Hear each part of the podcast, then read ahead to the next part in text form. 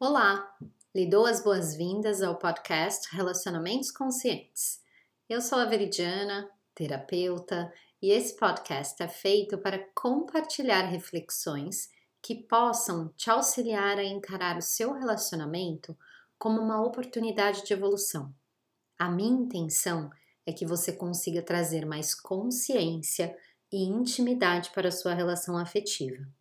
Os episódios são quinzenais te convido a me acompanhar no Instagram, veridianafalbo, onde compartilho mais conteúdos sobre relacionamento e sexualidade. E sinta-se à vontade para sugerir temas para essa jornada sonora. Pega um café e vamos começar esse papo.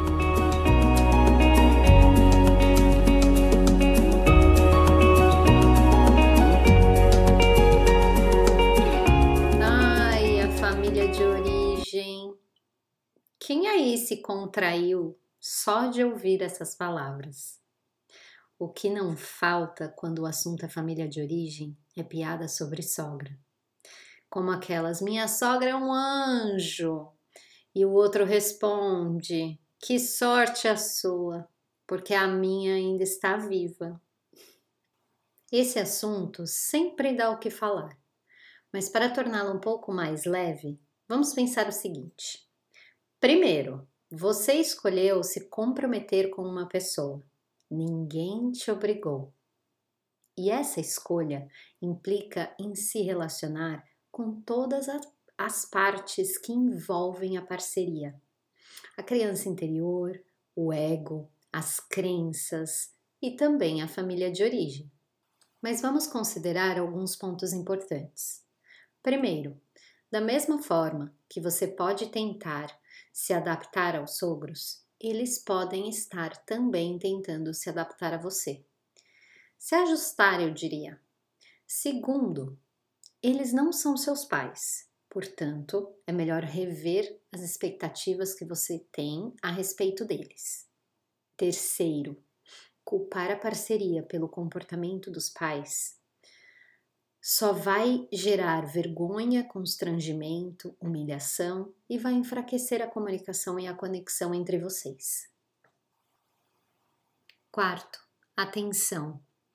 Observe se você tira suas conclusões sobre os sogros a partir da sua própria perspectiva e convivência ou a partir das lentes da sua parceria.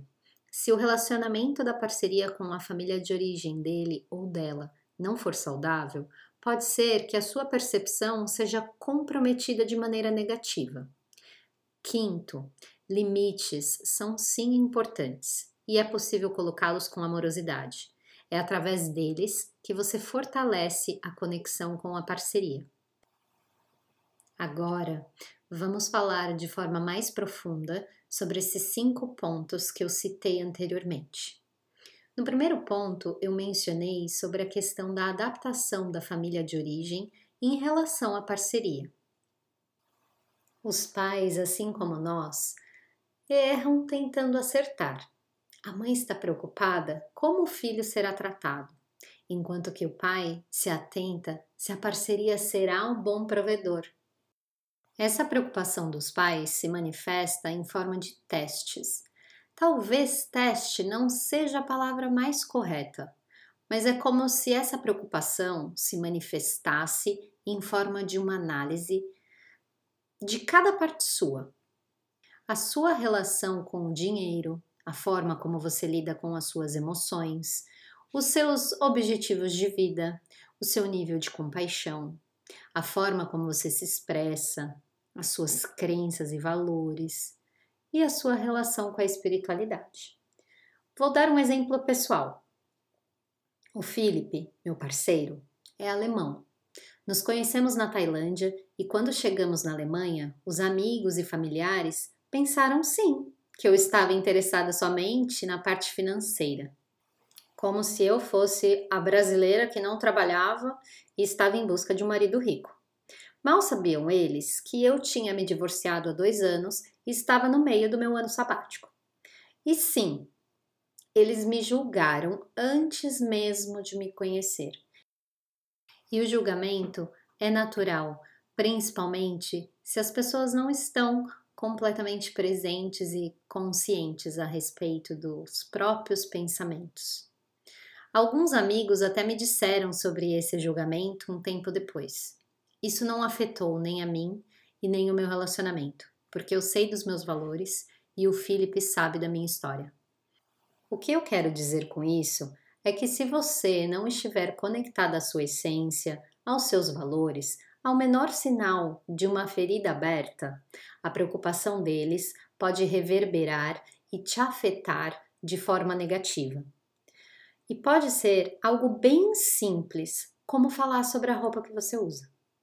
Nesse primeiro ponto, eu sugiro que você abra espaço para observar, entender e principalmente aprender sobre os sogros. O que eles fazem, do que eles gostam, de que forma eles podem se sentir incluídos sem que essa inclusão enfraqueça a conexão entre você e a sua parceria. E eu digo isso pois você lida melhor com aquilo que conhece. Portanto, quanto mais você conhecê-los, melhor para você e para sua relação. No segundo ponto, eu falei sobre as expectativas. Eles não são seus pais, portanto, não espere que eles ajam da mesma maneira, pois eles têm um sistema de crença totalmente diferente. Entenda que a expectativa é sua e que a outra pessoa nem sempre tem condições de alcançá-la. Da mesma forma para com você.